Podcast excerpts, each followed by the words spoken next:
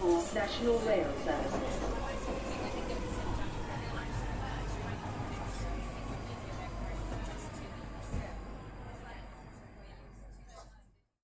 Bine te-am regăsit în stația Londra. Eu sunt Manuel Cheța de la manuelcheța.ro și tu asculti podcastul Un român în Londra.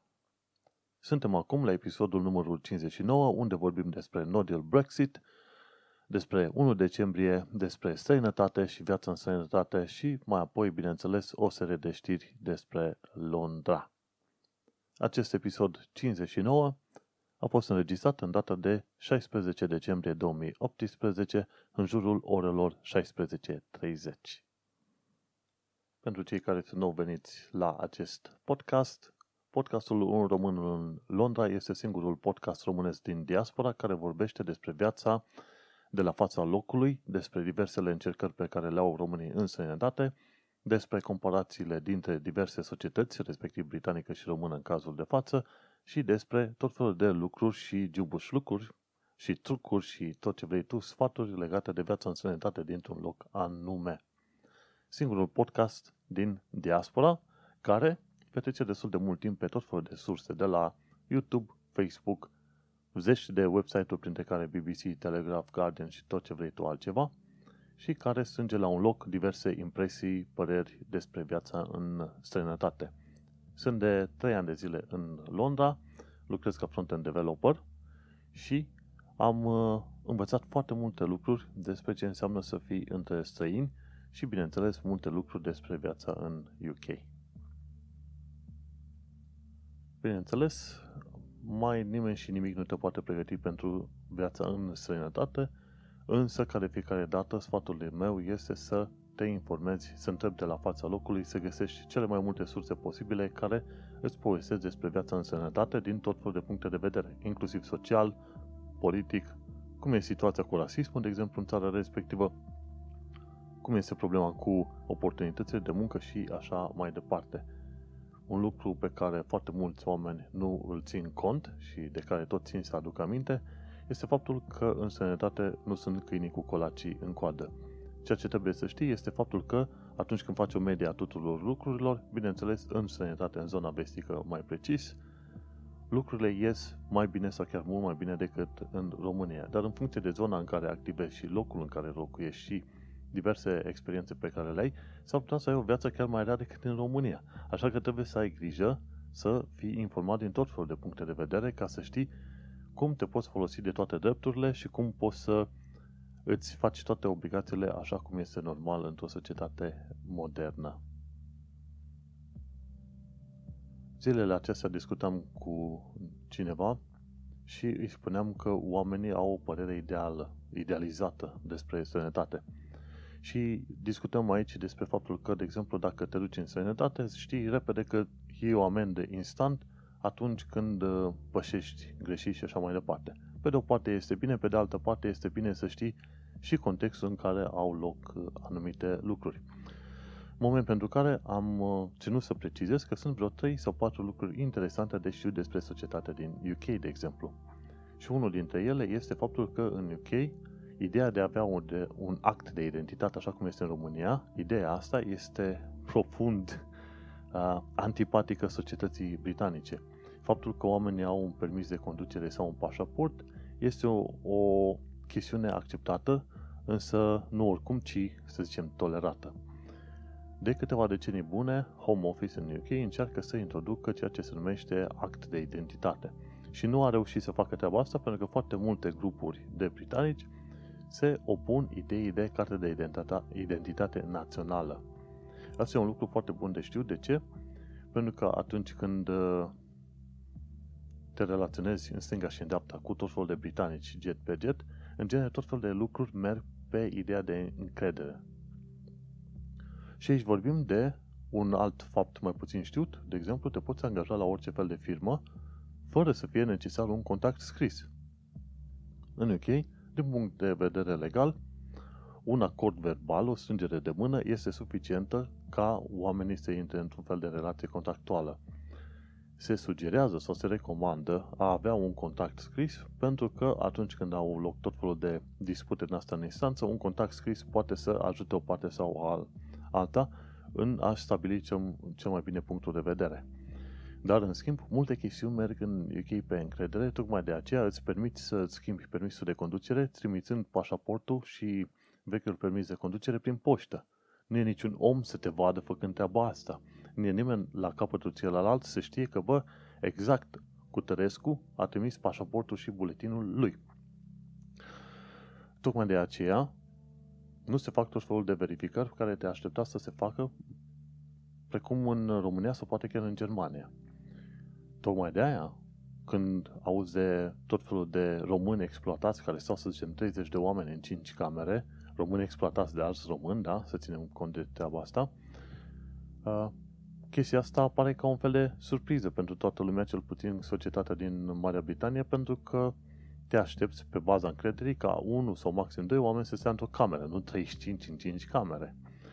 Și multe chestii, dar fiindcă se bazează, o tonă de chestiuni din asta se bazează pe încredere, multe chestii, în multe chestii, statul britanic depinde de populație să trimită sesizări și atunci în baza unor sesizări poate să lucreze, să facă niște verificări. Deci asta a fost a doua chestie.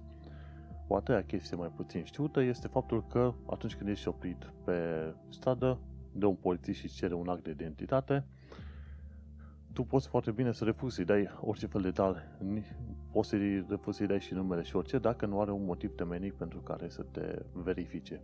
Este o chestiune, bineînțeles, mai puțin știută, dar fiindcă ești străin într-o țară, vii din Est și te duci în Vest, mulți consideră că este ok ca tu, ca venetic sau imigrant sau cum vrei să spui tu, să te mulțumești cu drepturi mai puține. Însă nu este bine. Pentru că în momentul în care tu te mulțumești cu drepturi mai bine, mai puține, accept să fii călcat în picioare și atunci, în mod implicit, micșorezi sau scazi standardele de viață a celorlalți oameni, a celor rezidenți, de exemplu, știi? Și atunci când poliția te oprește, trebuie să spună un motiv coerent pentru care face treaba asta, un motiv real pentru care face treaba asta, altfel n-au ce căuta să îți eh, ceară detalii de identificare, știi? Și la un moment dat poți să spui, ok, nu vă dau niciun detaliu dacă nu prezentați un motiv real, n-au niciun motiv, atunci poți să zici că, hai, am să plec.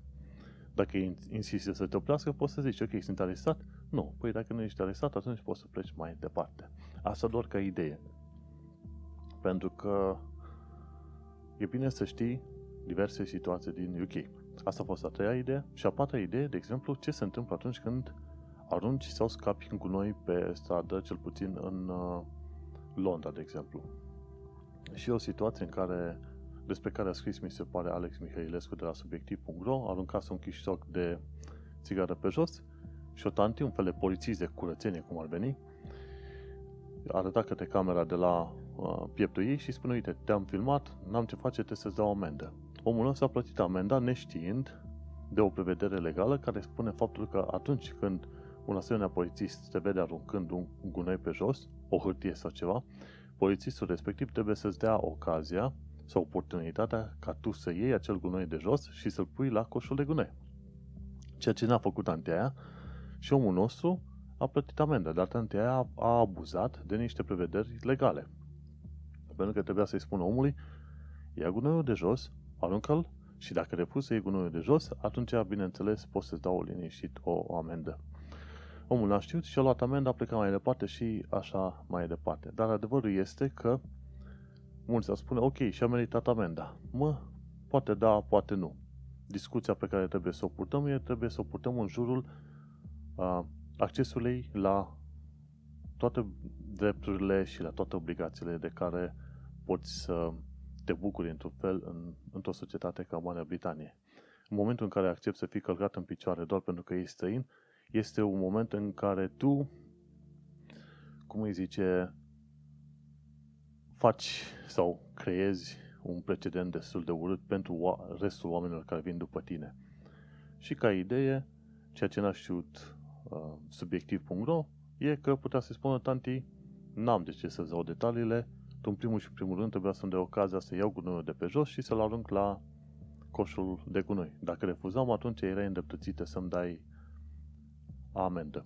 Sunt situații în care au abuzat de oameni, tot felul de polițiști de ăștia de curățenie au abuzat de oameni și au zis, băi, omul a pus, de exemplu, uh, pachetul sau ce era bucata de staniol sau ce mai era la coșul de gunoi, dar fiind prea prin coșul de gunoi, vântul a bătut, te-a căzut pe lângă și atunci a venit un din asta și a dat omului amendă. Omul neștiut de preve- neștiind de prevederea respectivă și-a luat liniștit amenda. Adevărul e că atunci când mergi în sănătate, nu numai te bucuri nu numai de un salariu mai bun, dar trebuie să te uiți foarte bine și la diverse prevederi legale ca să știi să te bucuri de protecția legii.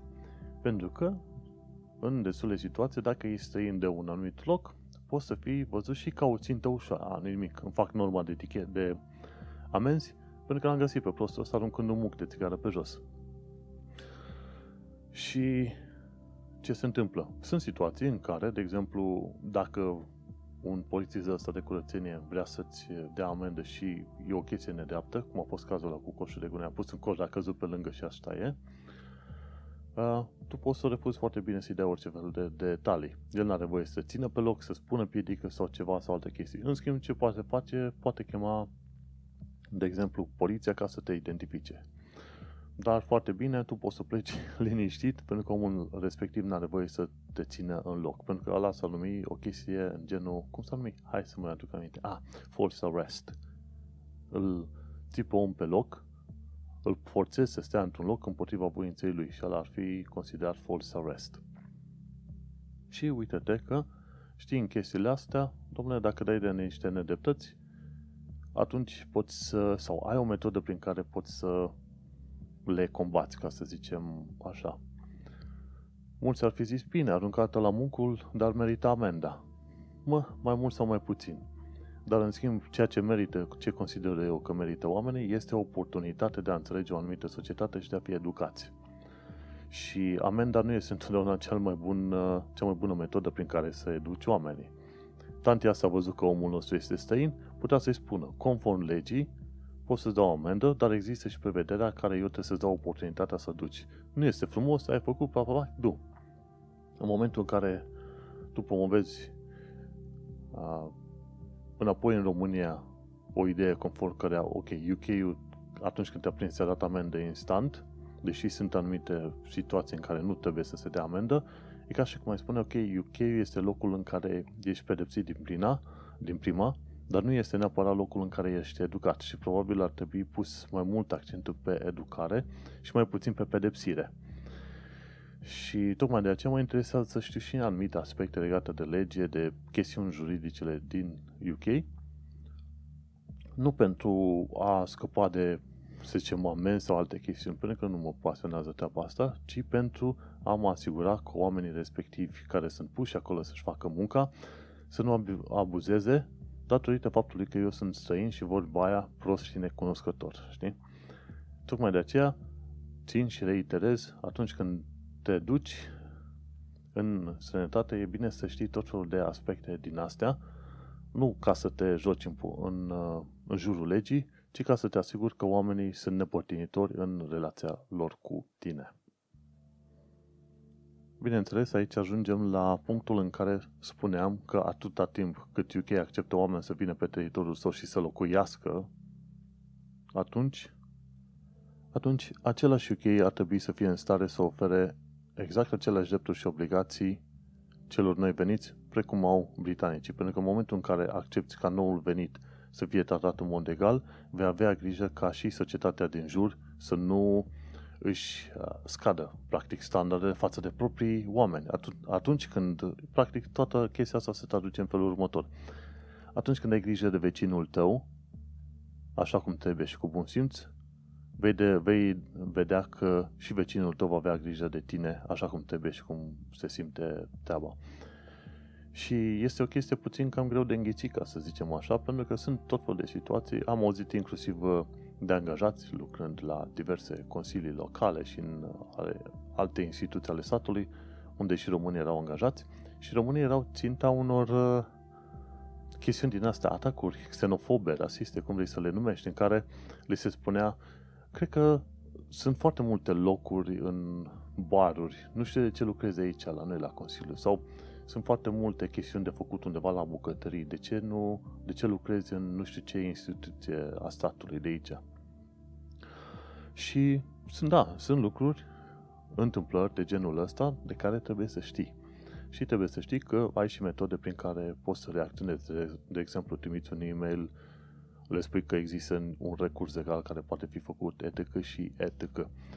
Și un alt lucru pe care nu-l știu prea mulți români este faptul că în UK, deocamdată, încă poți fi angajat în instituții ale statului, fie că sunt consilii locale, primării, la oriunde, în tot fel de posturi astea de la guvernul UK, în ministere și așa mai departe, poți fi foarte bine angajat dacă te consideră un om muncitor, deșept și așa mai departe.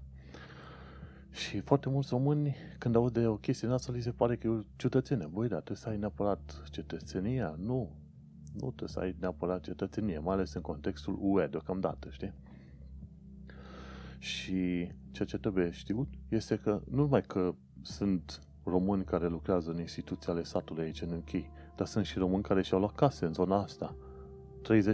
30-40 de ani, oamenii ăia, 40 pe 50 de ani, și-au strâns niște bani și au reușit să-și ia, bineînțeles, în rate, nu discutăm altfel, au reușit să-și ia, ba o casă în toată regula, cu etaj, ba au reușit să-și ia un apartament cu două camere, apartament cu trei camere în rate și așa mai departe, știi? Cu alte cuvinte, atunci când ești muncitor foarte hotărât pe ceea ce ai de făcut și planifici treburile, trebuie să știi că ai și un cadru în care te, te poți dezvolta și poți să-ți cumperi o locuință, inclusiv în Londra, care vorba aia, Londra este unul dintre cele mai scumpe locuri de pe planeta asta. Dar, uite că se poate. Trebuie doar să te uiți la sisteme de sharehold, leasehold, freehold, ce vrei tu, în funcție de banii pe care îi ai. Și bineînțeles există și o serie de ajutoare de stat, ca să zicem așa, un fel de prima casă de Marea Britanie, care îți poate permite să primești și tu ajutoare de casă, știi? În loc să plătești, să zicem, 25-30% avansul pentru o anumită casă, ajungi să plătești chiar și 5% avans. Și asta e o treabă foarte bună, pentru că, de exemplu, dacă vrei să stai într-o zonă bunicică, liniștită și așa mai departe, ajungi să plătești cu tot cu taxe și facturi și așa mai departe, cum plătim noi pe aici, minim 1700 de lire pe lună, știi? Parcă nu-ți convine treaba asta. Dar când la 1000 pe lună ajungi să-ți plătești rata, care include și în aceiași bani inclus și tot felul de facturi, atunci parcă îți mai convine. Pentru că știi că până la urmă investești banii în casa ta și nu dai 1700 de lire pe ceva care nu o să mai vezi pe nicăieri, știi? Nu, e, nu există o finalitate, nu se duce cumva în contul sau în buzunarul tău toată treaba aia. Și, da, este posibil să-ți iei casă în Marea Britanie. Bun, că tot am făcut o introducere extrem de lungă, hai să trecem la tot felul de subiecte care mă interesează, care fiecare dată, în prima parte, vorbesc despre tot felul de lucruri pe care le-am găsit pe internet și despre care vreau să vorbesc, după care trecem la știrile de la Evening Standard. Nu este singura mea sursă de știri, dar în Evening Standard scrie foarte des despre Londra, în termeni foarte specifici, ca să zic așa. Un fel de, este chiar un cotidian de unde afli știri, să zicem, relativ obiective despre o sumedenie de subiecte. Chiar vorbisem la un moment dat cu un jurnalist și a spus, domnule, Evening Standard este cât de cât echilibrat. Nu este cel mai echilibrat, dar este cât de cât echilibrat. Într-un fel sau în altul trebuie să știi că în vest, cel puțin, există o tradiție a ziarelor. De exemplu, The Guardian este întotdeauna cu laburiști, cu stânga, pe când The Telegraph este cu conservatorii, dreapta. Mai de centru sunt The Times și The Independent. Și BBC-ul teoretic ar trebui să fie de centru de mai mult de stânga. Și ăștia, cum au orientările astea în ziarele respective sau ideologiile pe care le uh, adoptă, cam așa au și știrile și le duc de, nu de 50 ani, de 50, 100, 150 de ani de zile de când există instituțiile respective. Și nu, Evening Standard ar fi puțin cumva centru stânga. Bun, dar până să ajungem acolo, trecem la chestiunile ce le-am reușit să le aflu. Uite, de curând am reușit să aflu cât 15 decembrie, nu? Chiar ieri. Dacian Cioloș și-a făcut un nou partid, plus Partidul Libertății, Unității și Solidarității. Și mie mi-a plăcut mișcarea făcută acum de Dacian Cioloș. Mărâi, mișcarea România împreună, dura extrem de mult pentru a fi, să zicem, pus la punct. Pentru că existau tot felul de tergiversări din asta în instanță, prin care partidul nu putea să fie creat. Și cineva foarte deștept, la un moment dat, s-a gândit, ok, lasă-i pe aia să se bată cu MRI, noi construim Partidul Plus și după ce au construit Partidul Plus și l-au uh, pus pe picioare, foarte bine, Dacian Cioloș a mutat toată platforma de la MRI la Partidul Plus. A fost o mișcare foarte deșteaptă și uh, chiar, mi-a, chiar, chiar m-a bucurat să aflu treaba asta. Felicitări pentru noul partid apărut, Partidul Plus. Mergem mai departe. De curând, când ieri pe 15 decembrie, sâmbătă, am fost la Colinde și obiceiuri de iarnă, eveniment hostat de o carte pentru diaspora la Brent Civic Center. Acolo am reușit să vedem câteva colinde, s-au făcut poze, s-a dat cozonac cu sare și așa mai departe, a fost cu ursul și cu capra și am întâlnit vreo câțiva oameni pasionați. Era la un moment dat un profesor care de zeci de ani de zile învăța copii, îi învăța pe copii folclorul.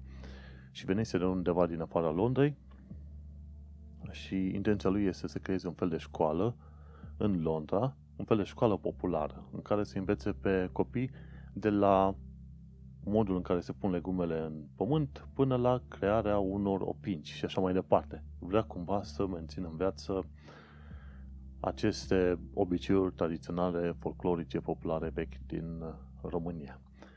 Și a fost un eveniment frumos, felicitări organizatorilor. Mergem mai departe, cum timpul este foarte scurt. Mi-a plăcut ce au făcut ăștia de la European, uh, East European Cultural Center. Ei au avut expoziție de grafică satirică și sand art performance.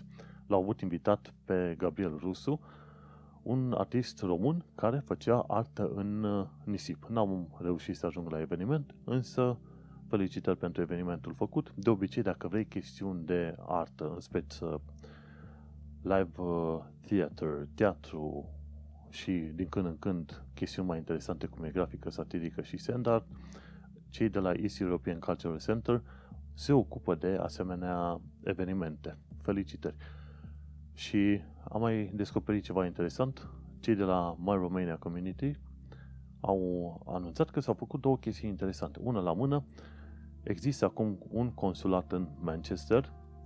Mi se pare că comunitatea de români, nu numai My Romania Community, tot fel de grupuri de români din Marea Britanie, s-au tot bătut cumva să se creeze un consulat în, la Men- undeva în altă parte în afară de Londra. Se pare că până la urmă au reușit să o scoată la capăt.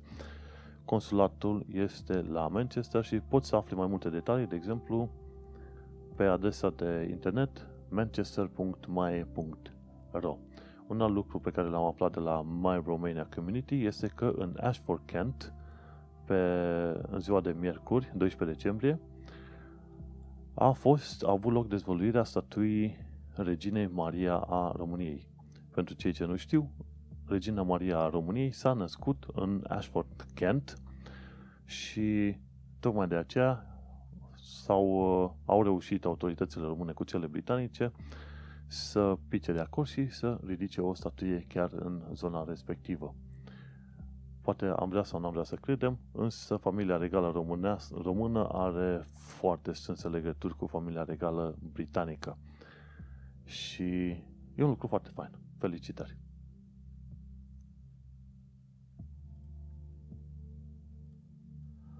Vreau să continui și vreau să salut un nou podcaster pe planeta aceasta.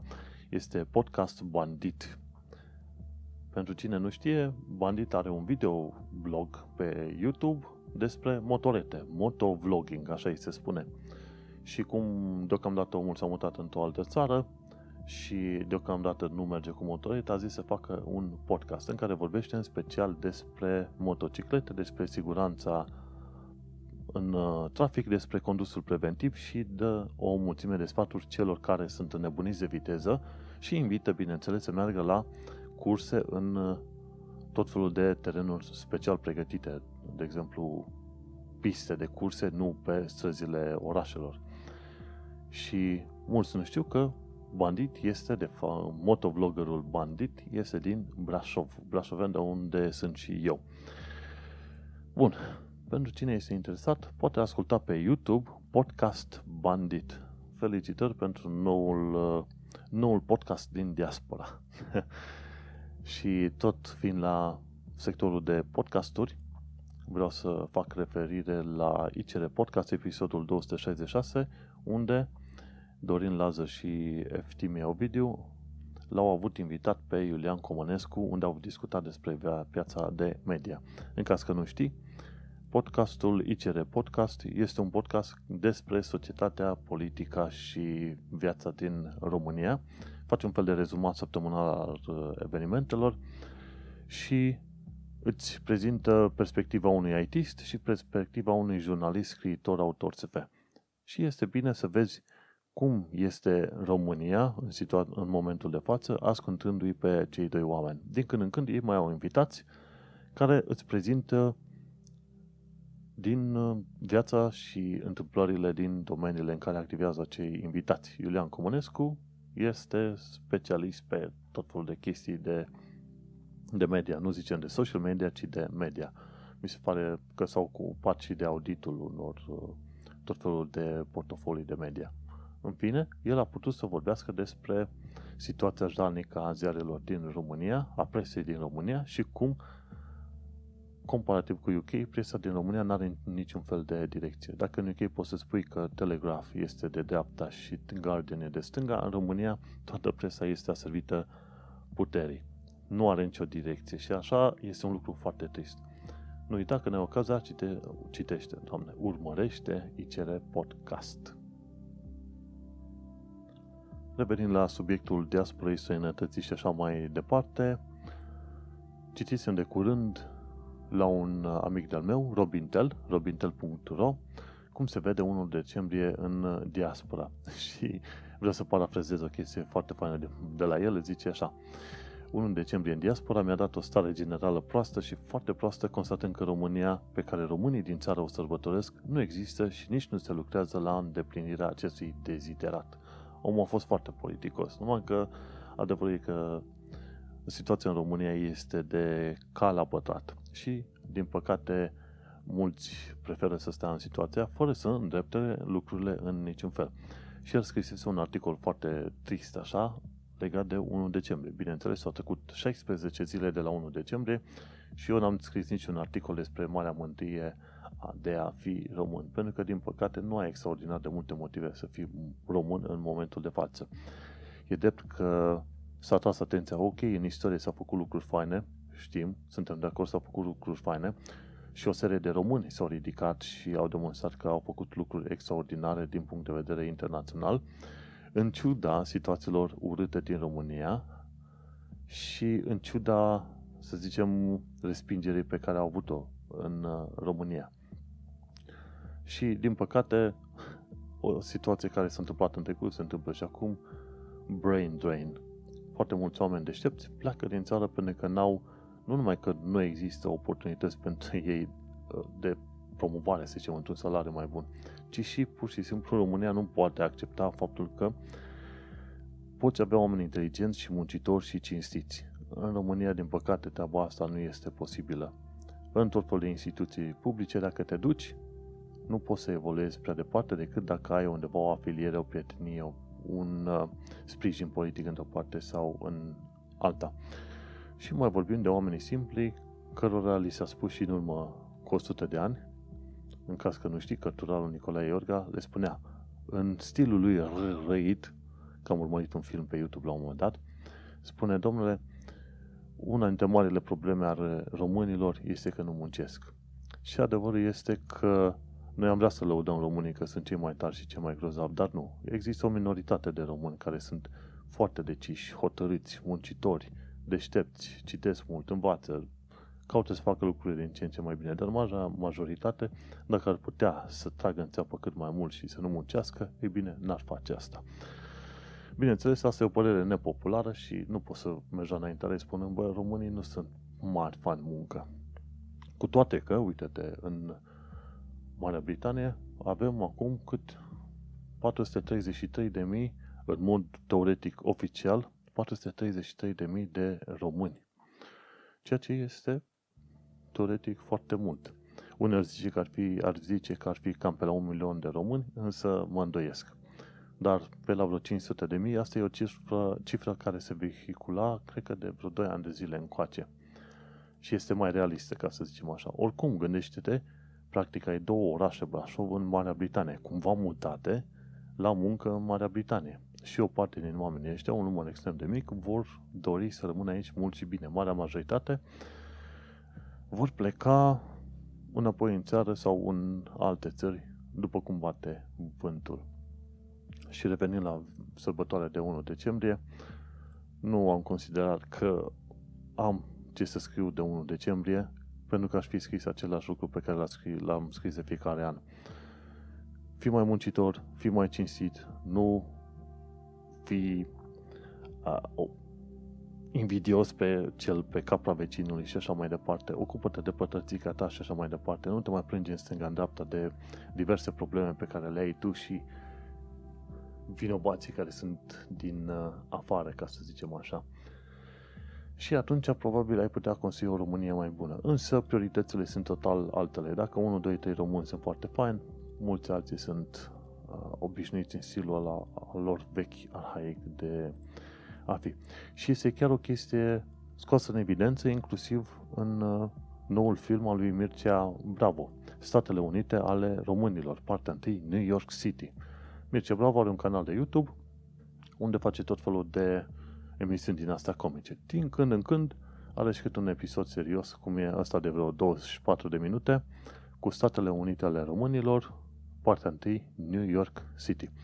Și acolo toți oamenii ăștia cu care a vorbit el le-a spus, le spunea tuturor românilor, fiți muncitori, fiți hotărâți, faceți toată munca din pătrățica voastră în modul cel mai bun cu putință și în felul ăsta când toți românii fac în stilul ăsta, bineînțeles, voi avea o societate mai bună. Sunt oameni, sunt sute de mii de români, mi se pare chiar și în zona aia New Yorkului, care au plecat din țară pentru că au vrut o altă societate. Nu toată lumea a plecat din cauza banilor, că nu totul se reduce la bani, ci și discutăm de societate. Și eu consider că ar trebui să-ți petreci 24 de minute să urmărești filmul respectiv. O să-ți dai seama că aceleași sfaturi vor fi reiterate în fiecare țară în care te duci. În Marea Britanie, în UK, în Marea Britanie, UK, tot, pardon, Germania, Franța și așa mai departe. Peste tot ți se, o să ți se spună. Un om harnic, muncitor, destoinic, hotărât, întotdeauna va reuși în străinătate. La un moment dat, inclusiv pe dojoblog.ro, era un articol care spune așa, tu de ce ai emigrat? Articolul a fost publicat chiar de 1 decembrie 2018. Și, la fel, concluzia e același lucru. Oamenii au și răspuns în uh, comentarii la articolul respectiv. Au plecat nu din cauza salariului în mod necesar. Aia a fost una dintre micile probleme. Ce au plecat din cauza nesimțirii în sistemul de sănătate, modul în care au fost tratați când au avut de lucrat cu autoritățile de la poliție, primărie, ce vrei tu, așa mai departe. Au avut o altă societate, o societate puțin mai bună. Și aia sunt oameni hotărâți, muncitori, cinstiți, care, de care România ar fi avut nevoie, nu? Dar ce să faci când îți iei oameni care sunt cinstiți, muncitori și cer de la cei din jur să fie la fel, când sunt uh, luați la șuturi? Normal că mai devreme sau mai târziu, niciun om nu este profet în țara lui și bineînțeles, oamenii respectiv au plecat din țară și și-au făcut viitorul și planurile în sănătate. Și este păcat, pentru că de-a lungul anilor din 90 încoace, România a pierdut milioane de oameni buni cu care, bineînțeles, ar fi putut ridica uh, România în planul internațional extraordinar de mult. Dar, bineînțeles, atunci când nu respecti oamenii pe care îi ai, rămâi să culegi hoții cu care te mai ales, respectiv așa din Parlament, o bună parte. Și cam aia a fost atitudinea în genere de 1, de 1 decembrie. Or fi unii mândri, dar cei mai mulți, în mod sigur, nu sunt foarte mândri când vine ziua națională. Bun, hai să intrăm acum la subiectul foarte interesant al zilei, când discutăm despre No Deal Brexit. Și înainte de a vorbi câteva detalii din ultimele ceva săptămâni, vreau să aduc aminte tuturora că pot să se înscrie la o pagină dedicată Brexit, o pagină creată de către guvernul UK, dedicată subiectelor Brexit. Și atunci te poți duce pe gov.uk slash government slash Brexit. gov.uk government Brexit și acolo te poți înscrie la tot felul de update-uri legate de Brexit. Și este foarte interesant că guvernul UK publică asemenea update-uri cam o dată pe zi legate de tot felul de subiecte anume de Brexit și afli cam de la botul calului, cum ar veni informația pe loc în, în, în timp real, ca să zicem așa, în legătură cu Brexit. Bineînțeles că cele mai bine bune detalii și cele mai faine sumaruri le vei găsi întotdeauna pe site-uri gen BBC sau Channel 4 sau Telegraph sau Guardian și așa mai departe. Dar așa cum începe titlul de la episodul acesta 59, zice No Deal Brexit. Ce se întâmplă în cazul de No Deal Brexit? Una dintre marile probleme în ultimii doi ani de zile a fost nesiguranța asta enormă cu românii care, cu românii, cu europenii care sunt în UK în caz de No Deal Brexit. Ce se întâmplă? Și se pare că până la urmă avem o siguranță, ca să zicem așa, în în momentul în care s-ar întâmpla, dacă s-ar întâmpla un fel de no deal Brexit. Și cei de la Department for Exiting the European Union au scris un policy paper legat de no deal Brexit. Bine, nu numai no deal Brexit, ci politici generale legate de cetățenii UK și UE în cazul Brexit. Și policy paper uh, se numește Citizens Right, Rights EU Citizens in the UK and UK Nationals in the EU. Și acolo au o serie de puncte mai mult sau mai puțin uh, interesante, însă cele mai interesante pentru cetățenii UE și, bineînțeles, român sunt de la sunt punctele 7 până la cât? 14. Din care aflăm uh, ceea ce am fi sperat să aflăm, faptul că chiar și în cazul de no deal Brexit se aplică sistemul de settled, settled status. Cu alte cuvinte, și în caz de no deal și în caz de deal, europenii sau românii în cazul nostru se vor putea își vor putea face verificările prin aplicația EUID Exit, ceva de genul ăsta, nu știu exact cum se numește, și își vor putea lua pre-settled sau settled status. Din fericire, asta înseamnă că măcar avem siguranța unor pași de făcut în viitor, ceea ce ne mai calmează puțin, sau cel puțin m-a calmat pe mine, pentru că eram extrem de stresat. Zic, ok, dacă în caz de no deal Brexit trebuie să-mi iau catafusele, eu deja trebuie să încep să caut loc de muncă în alte părți. Bineînțeles, drumul meu era în mod absolut sigur Amsterdam. Olanda, în mod sigur. Pentru că inițial când am plecat din țară ziceam, ok, mă opresc în Londra un timp, mă învăț cum e sănătatea, după care drumul meu va fi Amsterdam. Deocamdată am ajuns să fiu blocat în Londra de vreo 3 ani de zile. Dar vom trăi și vom vedea. Ideea este că în cazul de, în cazul de față, chiar și în caz de no deal, pot să folosesc settlement scheme ca să îmi iau un, o rezidență permanentă sau temporară ca să-mi permite să-mi văd mai departe de treburile mele și dacă vreau să plec, să plec în uh, termenii și în timpii mei, nu cu un șut de bocanc în dos. Și acum, uh, ce se va întâmpla? Vor fi câteva întrebări legate de settlement, uh, de settled status. Și în principiu așa, vei putea, uh, discutăm de no deal, no deal Brexit, da? Vei putea până la finalul lui 2020, vei putea să folosești aplicația ca să-ți validezi rezidența aici. Settled status înseamnă rezidență permanentă, iar pre-settled status e un fel de rezidență temporară.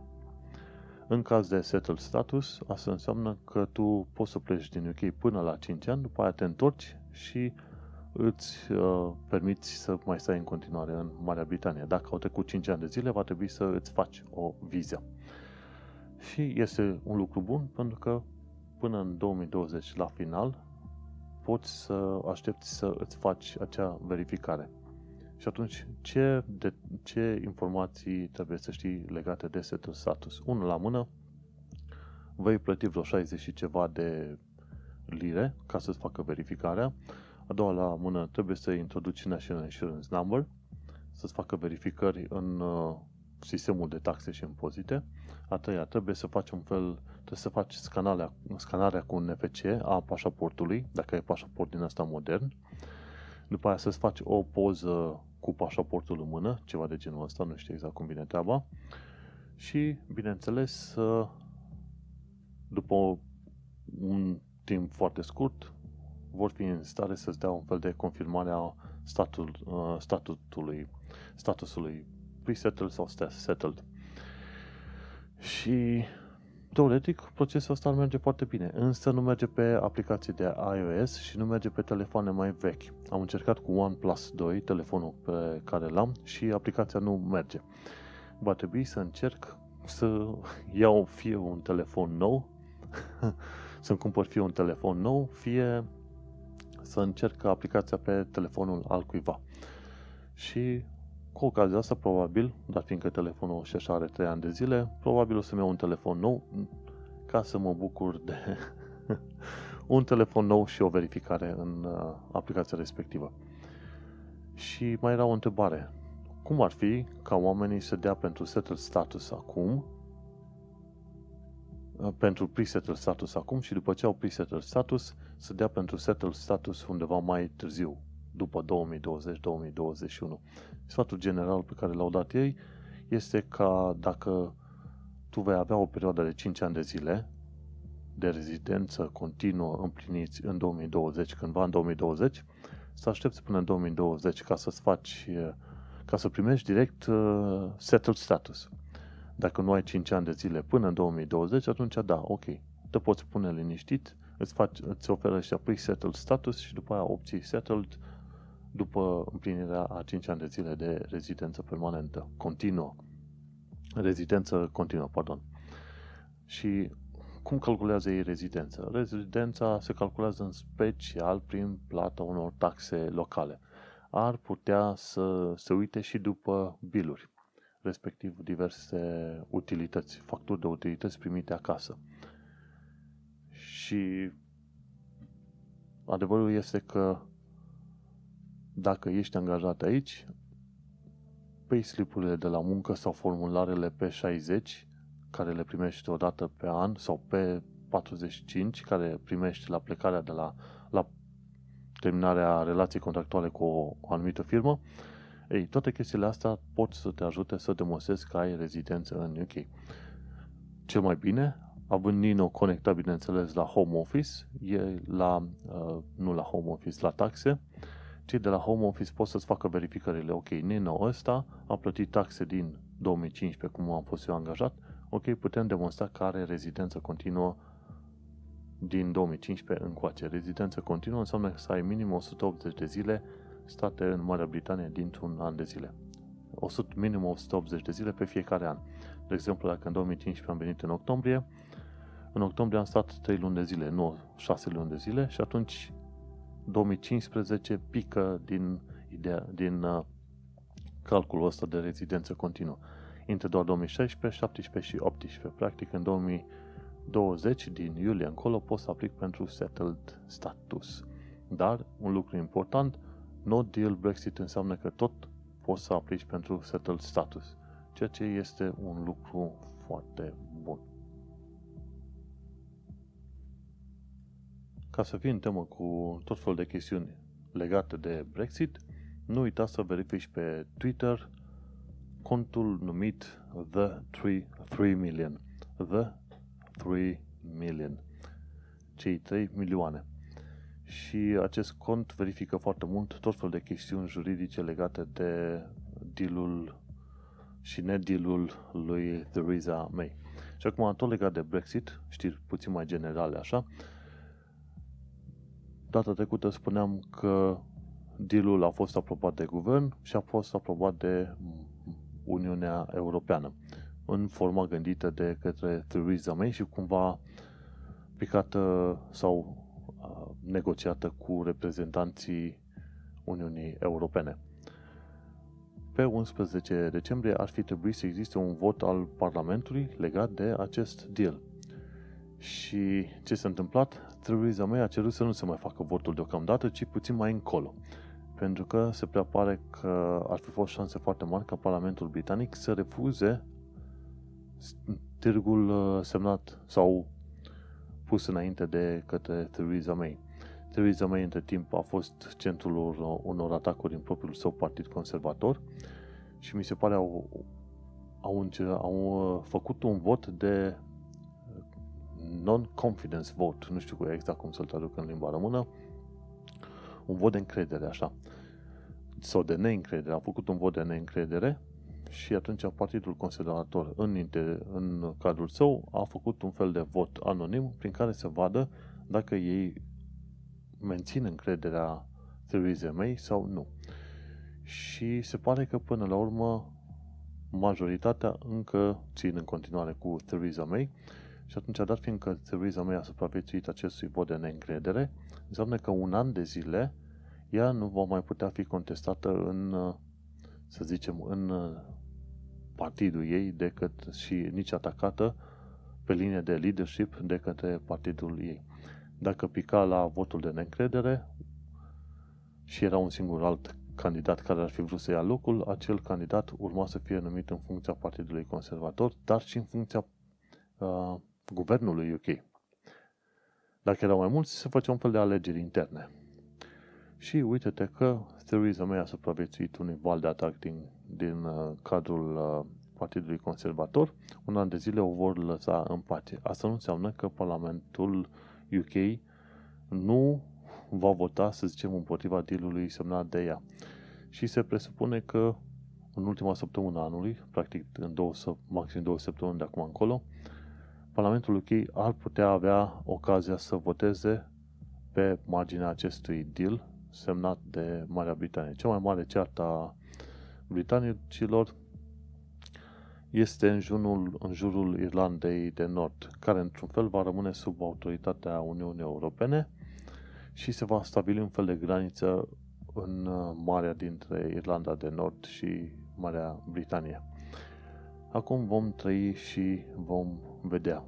Scopul declarat al acestui târg Brexit a fost uh, oprirea circulației oamenilor și se pare că vor obține treaba asta, dar în schimb vor trebui să renunțe la alte, la alte beneficii din partea Uniunii Europene într-un târg din ăsta custom sau personalizat făcut pentru Marea Britanie.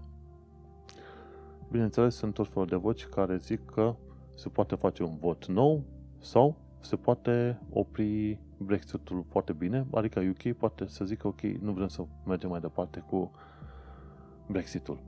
Adevărul e că guvernul UK a respins ambele situații și a spus nu vom mai face un vot de Brexit și nici nu vom retrage uh, negocierile de ieșire din sau practic să retragă articolul 50.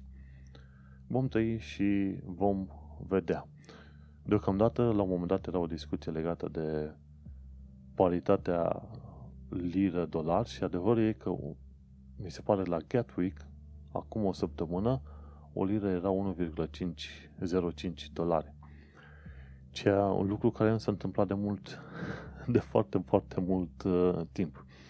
În 2015, când am venit, o liră era 1,3 euro și era 1,5 dolari să scadă atât de mult comparativ cu euro și dolarul, lira a pierdut de-a lungul timpului din cauza Brexitului, cum așa cum mai zice, mai din pix. Numai din uh, scritură a pierdut câteva sute de, cât era vorba, nu știu, 10 sau până la 100 de miliarde, ceva de genul ăsta. Economia a pierdut, dacă nu 100, ci mai multe miliarde de lire, tocmai din cauza faptului că lira a fost uh, slăbită la cursul cu euro și cu dolarul.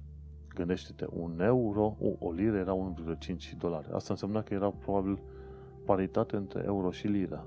Îți dai seama, când a venit în 2015, dacă trimiteam 1000 de lire, în România ajungea 1300 de euro. Acum, dacă trimit 1000 de lire, în România ajung 1000 de euro sau poate chiar mai puțin. Gândește-te ce înseamnă asta. Gândește-te dacă ai trimite în fiecare lună comparativ 2015 cu 2018, practic pe an pierzi 3 spre 4.000 de euro numai din schimbul ăsta valutar care a luat niște întorsături de asta ciudățele. No. Și atunci vom mai trăi și vom mai vedea.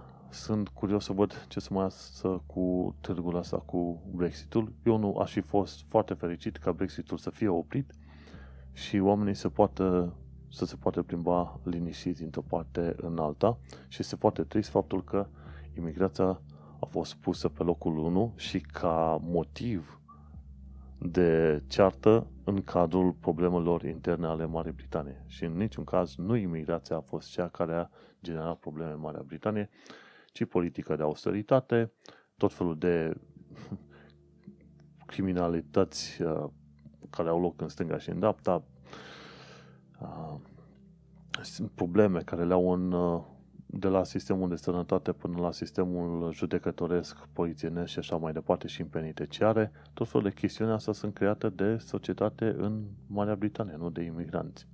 Ăștia vin, muncesc, sunt mulțumiți oarecum să primească un ban în plus și eventual să fie și călcați în picioare și apoi merg mai departe. Păcat, păcat, păcat.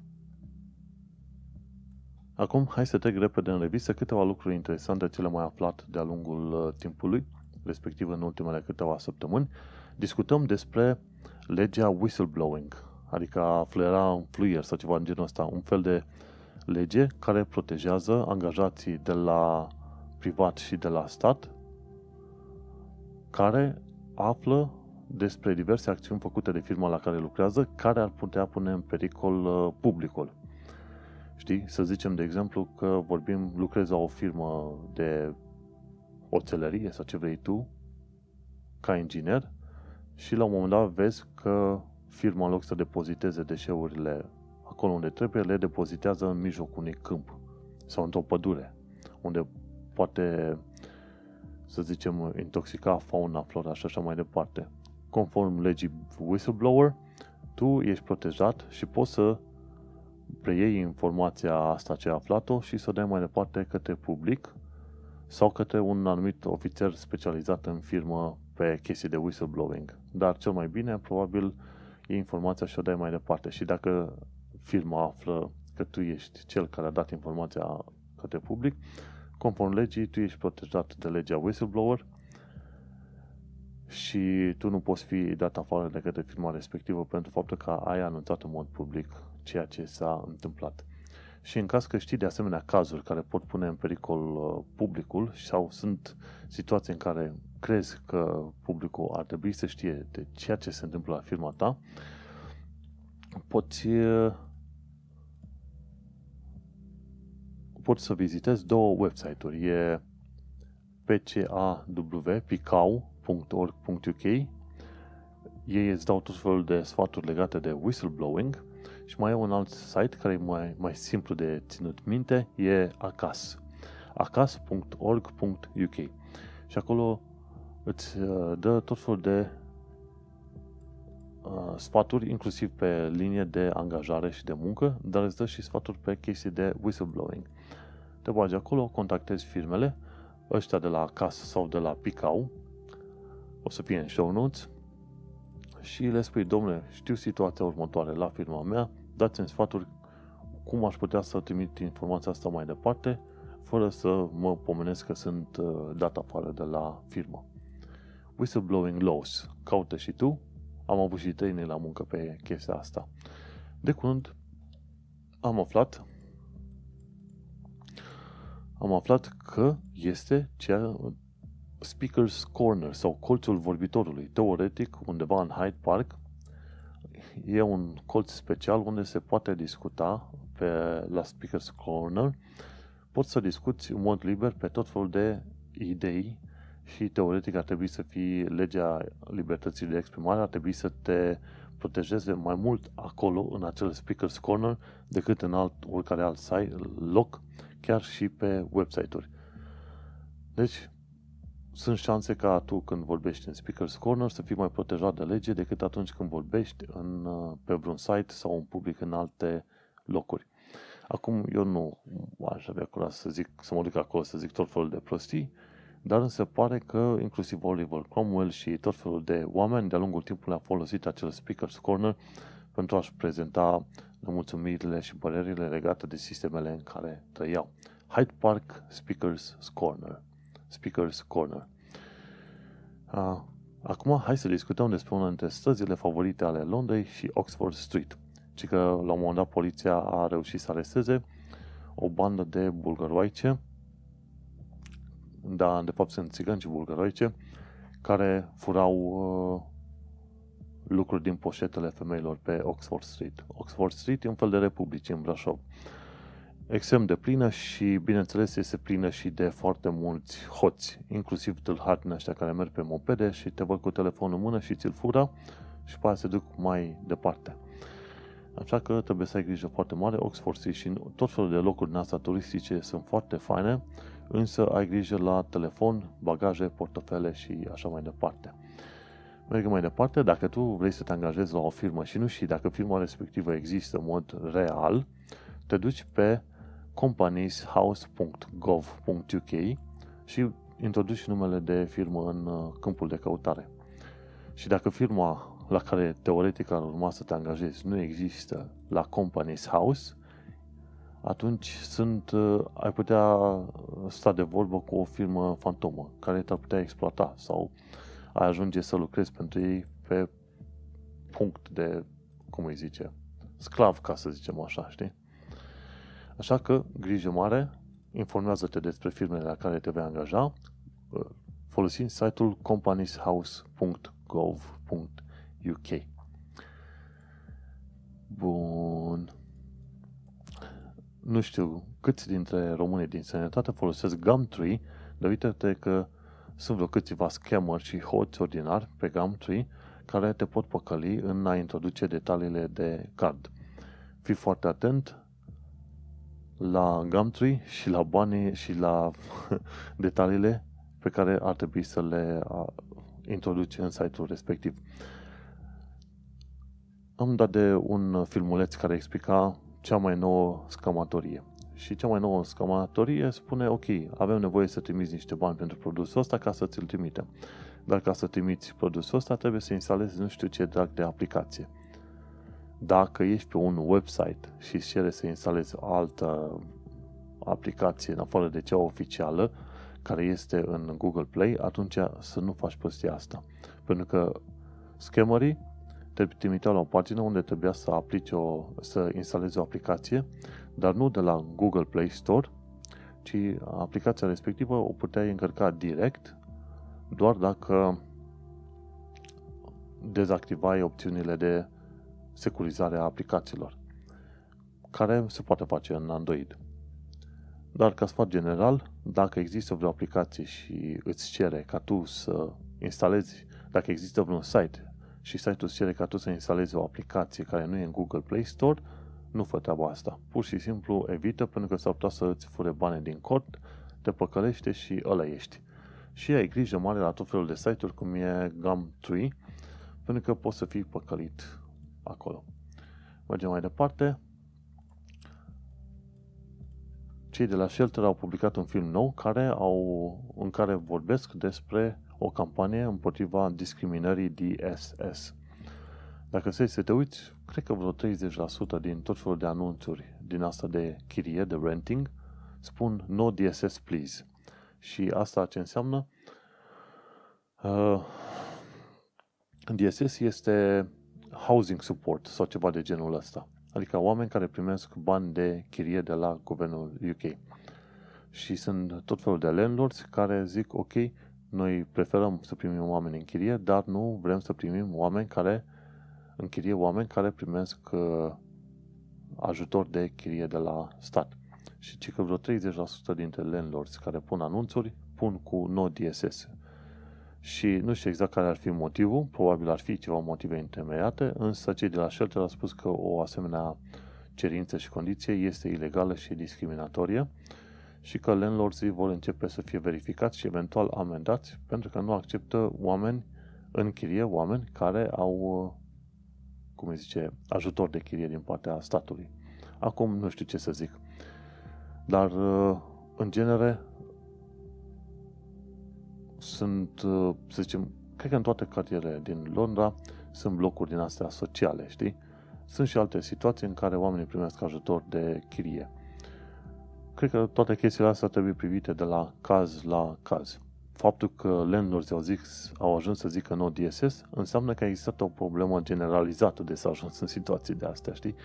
Respectiv, ai oameni care au nevoie de sprijin în a-și plăti chiria, dar poate oamenii aia au ajuns în situația de a avea nevoie de sprijin din partea statului pentru că au alte probleme în, în fundal. Și la fel cum sunt oamenii care stau în social housing. Sunt situații în care o parte dintre ei sunt foarte muncitori, dar o altă parte sunt oameni de comportament îndonăielnic. Și atunci stai și te gândești foarte bine, mă, noi cu ce, sau ce avem de făcut cu acești oameni. Pentru că, de exemplu, discutam cu cineva, zicea, uite, noi stăm într-un complex rezidențial, blocul celălalt este bloc de um, social housing. Și poliția vine foarte des acolo pentru abuz de alcool, de droguri, gălăgie, scandal, bătăi, tot ce vrei tu din asta, știi? Și, nu, oamenii săraci nu trebuie criminalizați, dar pe de altă parte se pare că sărăcia este și o boală, sau este un efect, pardon, al unei alte chestiuni, o altă situație, cum ar veni, în genul unei boli. Dar nu e o boală, e o boală, să zicem, socială, ca să zicem așa. Și te întrebi, oare landlords care au pus no DSS au pus știind că dacă lasă pe un asemenea om să vină, omul ăla, dacă are nevoie de ajutor de chirie, poate are și un comportament îndoielnic, e scandalagiu, bețivan și alte chestii și n-a vrut să aibă scandal în, în casă la el. Și atunci, în cazul ăla, mie mi s-ar părea ok să zici, domnule, refuz pe ăștia cu DSS, pentru că am avut X cazuri în care i-am acceptat, dar m-am pomenit că au făcut viața grea uh, celorlalți chiriași ai mei. Și în genere, dacă te uiți inclusiv pe harțile cu criminalitate în UK, acolo unde sunt blocuri sociale, de cele mai multe ori găsești și tot felul de din astea uh, reclamații la poliție, mult mai multe decât în uh, alte zone. Repet, un om sărac nu înseamnă în mod implicit un om uh, cu proaste obiceiuri, însă în multe cazuri, în zonele sărace, vei descoperi, bineînțeles, și infracțiune, infracționalitate. Și atunci chestiile astea nu trebuie negate, nu trebuie nici ascunse, trebuie luate head-on, ca să zic așa, și cei de la Shelter au spus, ok, luptăm împotriva discriminării DSS, dar uh, n-au, uh, ceea ce n-au făcut ei, nici n-au prezentat, ok, o analiză. De ce landlords au pus chestia aia cu no DSS și descoperi. Este un motiv pentru care uh, unii oameni evită să stea în uh, blocurile sociale. No. Și cam atâta despre DSS. Și terminăm într-o notă mai pozitivă. Afternoon Tea Bus London Tour. B-Bakery are un uh, are închiriat sau cumpărat un autobuz model vechi din ala double decker pe care uh, îl folosesc pe post de restaurant și te, te poți plimba prin centrul Londrei în timp ce stai la restaurant în acest autobuz. Deci e london.bb liniuță bakery.com sau caută bbakery.com în London și sigur vei da de site-ul ăsta. Este foarte interesant. Prețurile sunt puțin cam pipărate. Pentru un cuplu poți să ajungă și la 130 de lire. Dar e o experiență unică pentru Londra.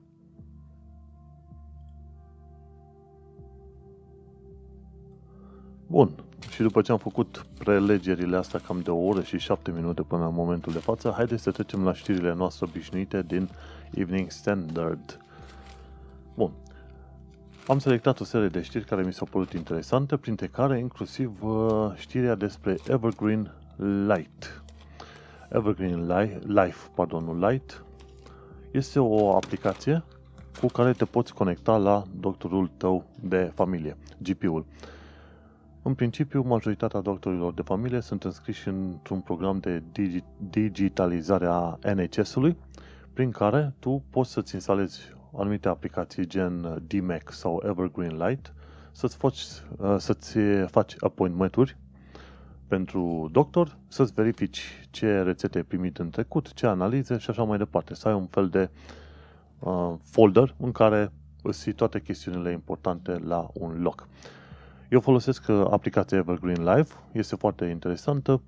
Când am nevoie să mă duc la GP, mă uit pe aplicație și văd care sunt zilele libere și acceptabile, mă, uh, mă trec pe ziua respectivă, mi-a dat o ora și după care mă pot duce la medicul de familie. Interesant lucru, mi se pare, cam cu o zi înainte îmi trimite și un SMS prin care mă informează că a doua zi am o întâlnire cu GPU, un appointment cu GPU. Din fericire nu am nevoie foarte des în an să merg la medicul de familie, însă este bine de știut că poți avea o asemenea aplicație prin care să iei legătura cu GPU-ul tău. Și ar fi foarte interesant ca așa ceva să se aplice și în uh, România, pentru că, să știi, dacă am vrea să modernizăm România, probabil ar trebui să începem prin crearea unor tool-uri noastre digitale care să fie ușor de folosit de către toată lumea. Bun. Pe 29 noiembrie, joi, ăștia de la Evening Standard au publicat o caricatură foarte interesantă, un fel de cereal box pe care scrie May's Brexit Deal. It's this cereal or no cereal. Știi, asta e the healthiest choice. și zice așa, no deal warning. Și are o etichetă de avertisment și că economia, în cazul de no deal, va pierde 10% prețurile caselor vor scădea cu 33%, producția va scădea cu 100 de miliarde în următorii 5 ani de zile și în următorii ani, în caz de no deal Brexit, se, va pierde, se vor pierde un milion de joburi. Pare comic, dar nu e. Adevărul e că ai văzut deja UK uh, a pierdut prin uh, devalorizare la schimburile de valută dar discutăm de multe alte situații în care sunt tot felul de firme care nu sunt pregătite pentru no deal Brexit. Atâta timp cât toți cei care sunt acum aici pot să-și continue munca și activitatea în UK după martie 2019, majoritatea firmelor vor fi ok.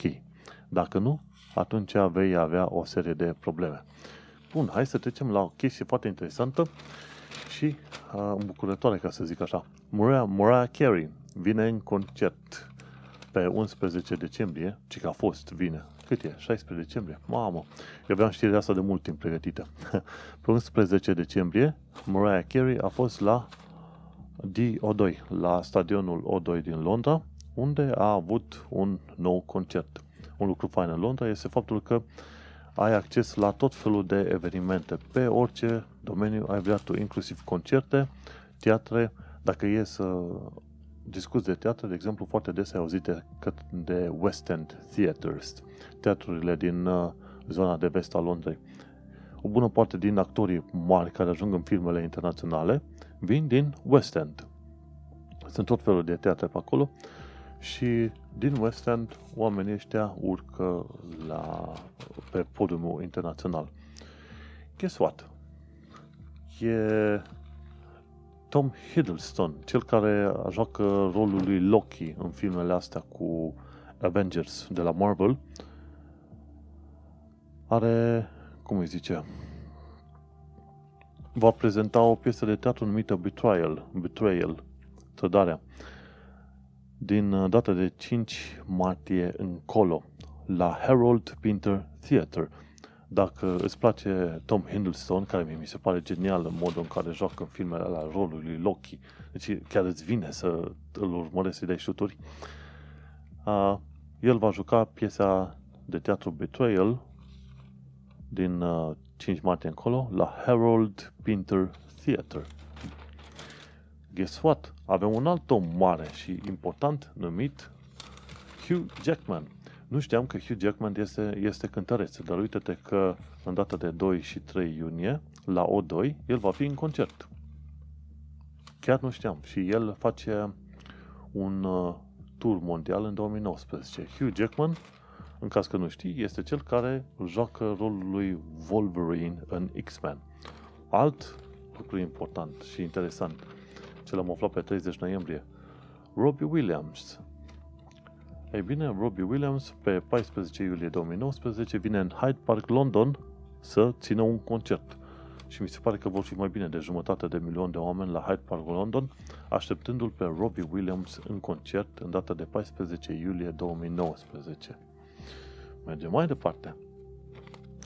Uh, pentru cei ce nu știu, s-a lansat un nou film, uh, cum îi zice, Mission Impossible, cu Tom Cruise. Noul film se numește Fallout. Anunțul ăsta zice că e 10 lire pe DVD, pe Blu-ray 15 lire, dar dacă ai Amazon Video, poți să-l închiriezi pentru 4,5 lire. Și atunci Mission Impossible Fallout este și pe Amazon Video. Mergem mai departe. Tot în Hyde Park, acolo unde o să vină și Robbie Williams în uh, iulie 2019, are loc în momentul de față până în 6 ianuarie Winter Wonderland. Este un fel de parc de distracții creat pentru perioada asta și te poți duce acolo. E deschis de la 10 dimineața până la 10 seara în fiecare zi până pe 6 ianuarie. Și e liber să intri, însă trebuie să plătești bilete pentru anumite atracții în interiorul parcului. Și este neapărat să ajungem acolo. Neapărat. Bun. Să mai continuăm alte știri pe care le-am mai aflat în ultima perioadă. Pe 6 decembrie 2018 am aflat că un băiat de 17 ani a fost arestat pentru că plănuia un atac în uh, numele uh, naziștilor, practic, far-right, de extremă dreapta. Și articolul ăsta spune o chestie de lucruri, o poate o chestiune foarte interesantă, ci că 40% dintre investigațiile legate de terorism implicau uh, suspecți albi. Că toată lumea e obișnuită, băi, gata, au acte de terorism, sunt în mod sigur arabi, musulmani care vor să se explodeze. E bine, acte de terorism pot să fie puse la cale și de albi, bineînțeles, vorbim aici de britanici albi. Și că 40% sunt albi și vreo 33% implicau uh, asiatici. Acum, ei când zic de asiatici, discutau de asia, uh, în sen, asiatici în sensul indieni, pakistanezi, zona aia. Indieni, pakistanezi, afganistani, iranieni, faze de asta. Pentru noi din uh, România, asiatici înseamnă Coreea, China, toată zona aia, practic ce Asia de Est. Pe când uh, în UK, asiatici se referă în mod special la pakistanezi, afganistani, iranieni, cei din Orient, Orientul uh, Mijlociu. Și zice articolul, un tinerel de 17 ani a fost arestat pentru că el uh, plănuia un atac în numele neonaziștilor. Și el a fost arestat pentru că el încuraja terorismul, dădea share la tot fel de informații ce țin de organizații teroriste și era partea unui grup care vrea să facă niște atacuri care aveau la bază chestiuni ras- rasiste și religioase. Și omul era din Bath. Localitatea Bath e cunoscută ca o zonă pur uh, britanică, super mișto, etc. Știi? Adică un loc de chill și de zen în care te duce ca britanic unde te-ai lăudat, zici, băi, este super mișto zona aia, știi? Numai că uh, uite că în zone din alea găsești și oameni care sunt fani neonații. Ciudat lucru este că dacă te uiți la sentiment sau asentimentul pe care l-au britanicii față de străini, este în felul următor. Dacă britanicul respectiv n-a călătorit în sănătate și nu a avut contact decât foarte rar cu uh, străini, atunci el, uh, mai mult sau mai puțin, va fi înclinat să nu placă străinii. Nu se urăscă, dar să nu-i placă, știi? Pe când cineva care stă în zone mai cosmopolitane, în care ai contact cu străini foarte des, oamenii respectiv tind să accepte mai mult străinii. Practic, uh, o metodă prin care să scap de rasism este să îi pui pe oamenii respectiv în contact cu alte culturi și să îi înveți să respecte alte culturi, nu să le considere oameni în țară și așa mai departe.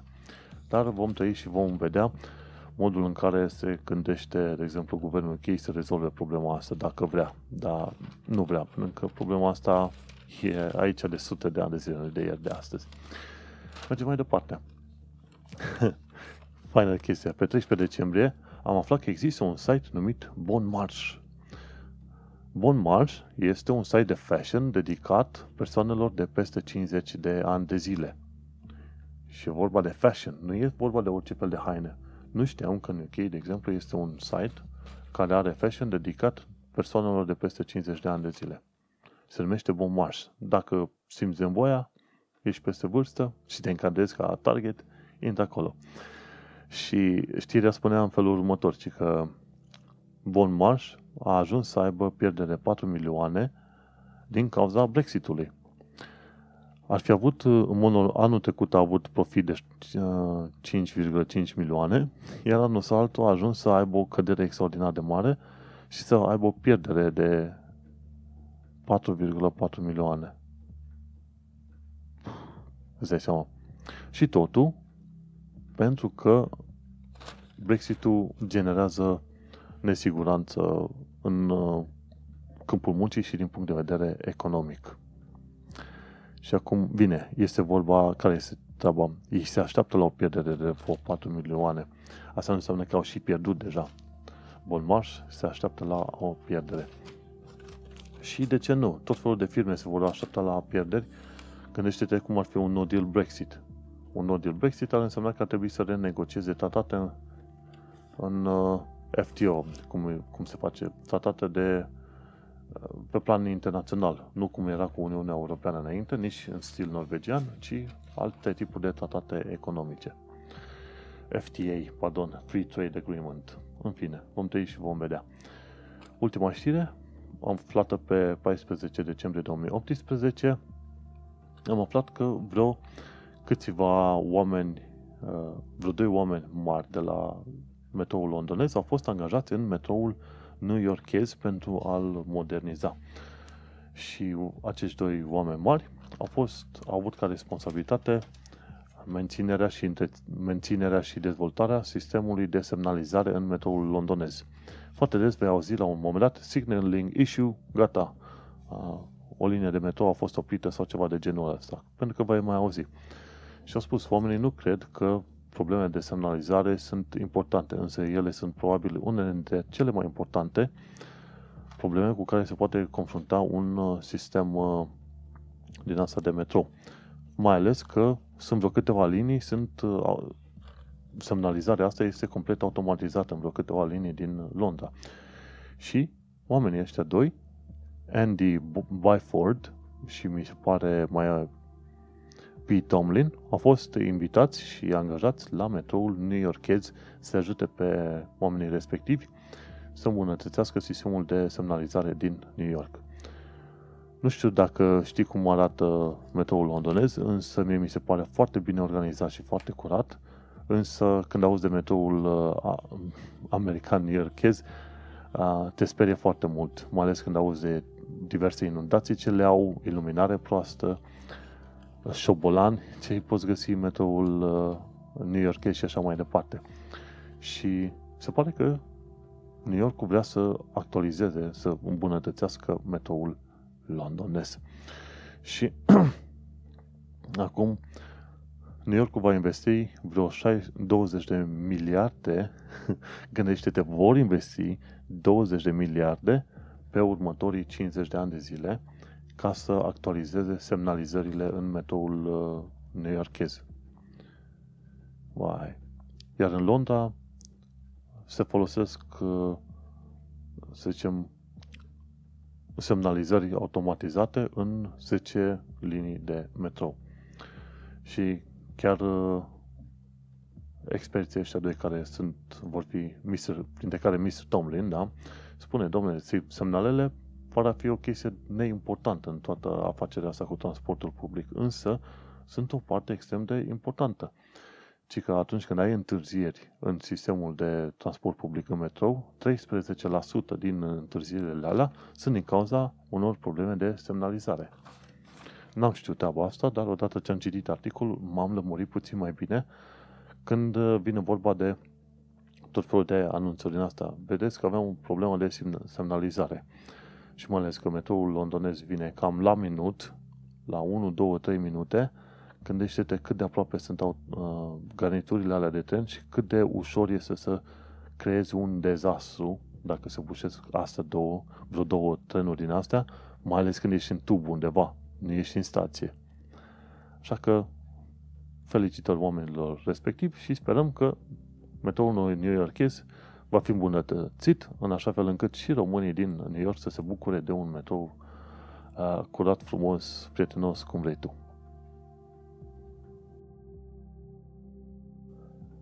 Cam asta și cu episodul de data aceasta, cu noua ediție de podcast Un Român în Londra. Noi suntem la episodul 59, am vorbit despre no deal Brexit, despre 1 decembrie, despre viața în sănătate și despre diverse știri din Londra. Nu uita să verifici manuelcheța.ro pentru diverse surse, pentru că în show notes trec foarte multe surse și nu uita să dai mai departe acest podcast și, bineînțeles, să trimiți o serie de recomandări, sugestii, reclamații, tot ce vrei tu pe manuelcheța.ro Noi ne mai auzim pe data viitoare și succes!